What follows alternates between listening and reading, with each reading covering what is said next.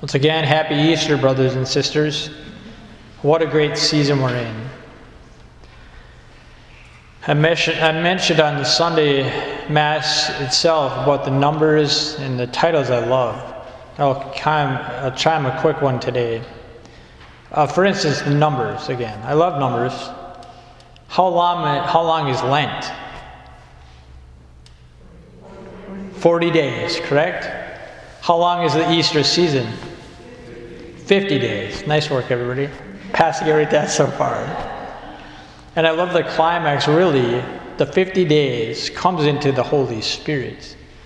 How powerful during this season from small things that are very crucial.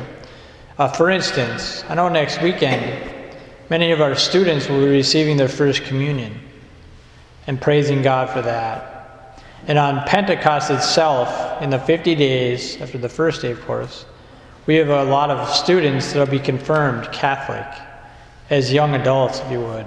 And how God is good on the, the Easter Vigil itself.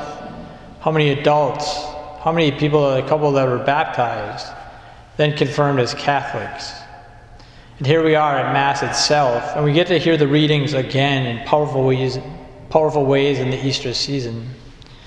So, for instance, the Acts of the Apostles.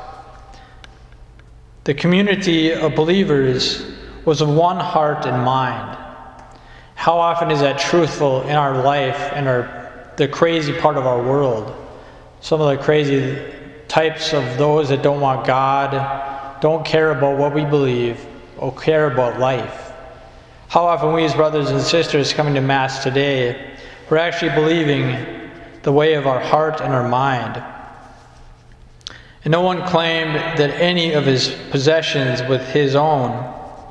What great power the apostles bore witnesses to the resurrection of the Lord Jesus, and great favor was according them all. How powerful today again to hear the readings of the apostles. We heard one yesterday, St. Mark, and today we have a reading from St. John, the apostles wonderful men that were as Episcopals back in the day. And quickly, at the very beginning of St. John, and he was talking to Nicodemus, who talked with Jesus before, and he asked the same thing. Jesus said to Nicodemus, You must be born from above. The wind blows what it wills, and you can hear the sound it makes but you do not know where it comes from or where it goes. So it is with everyone who is born of the Spirit. The Spirit, capital S, Spirit, the Holy Spirit.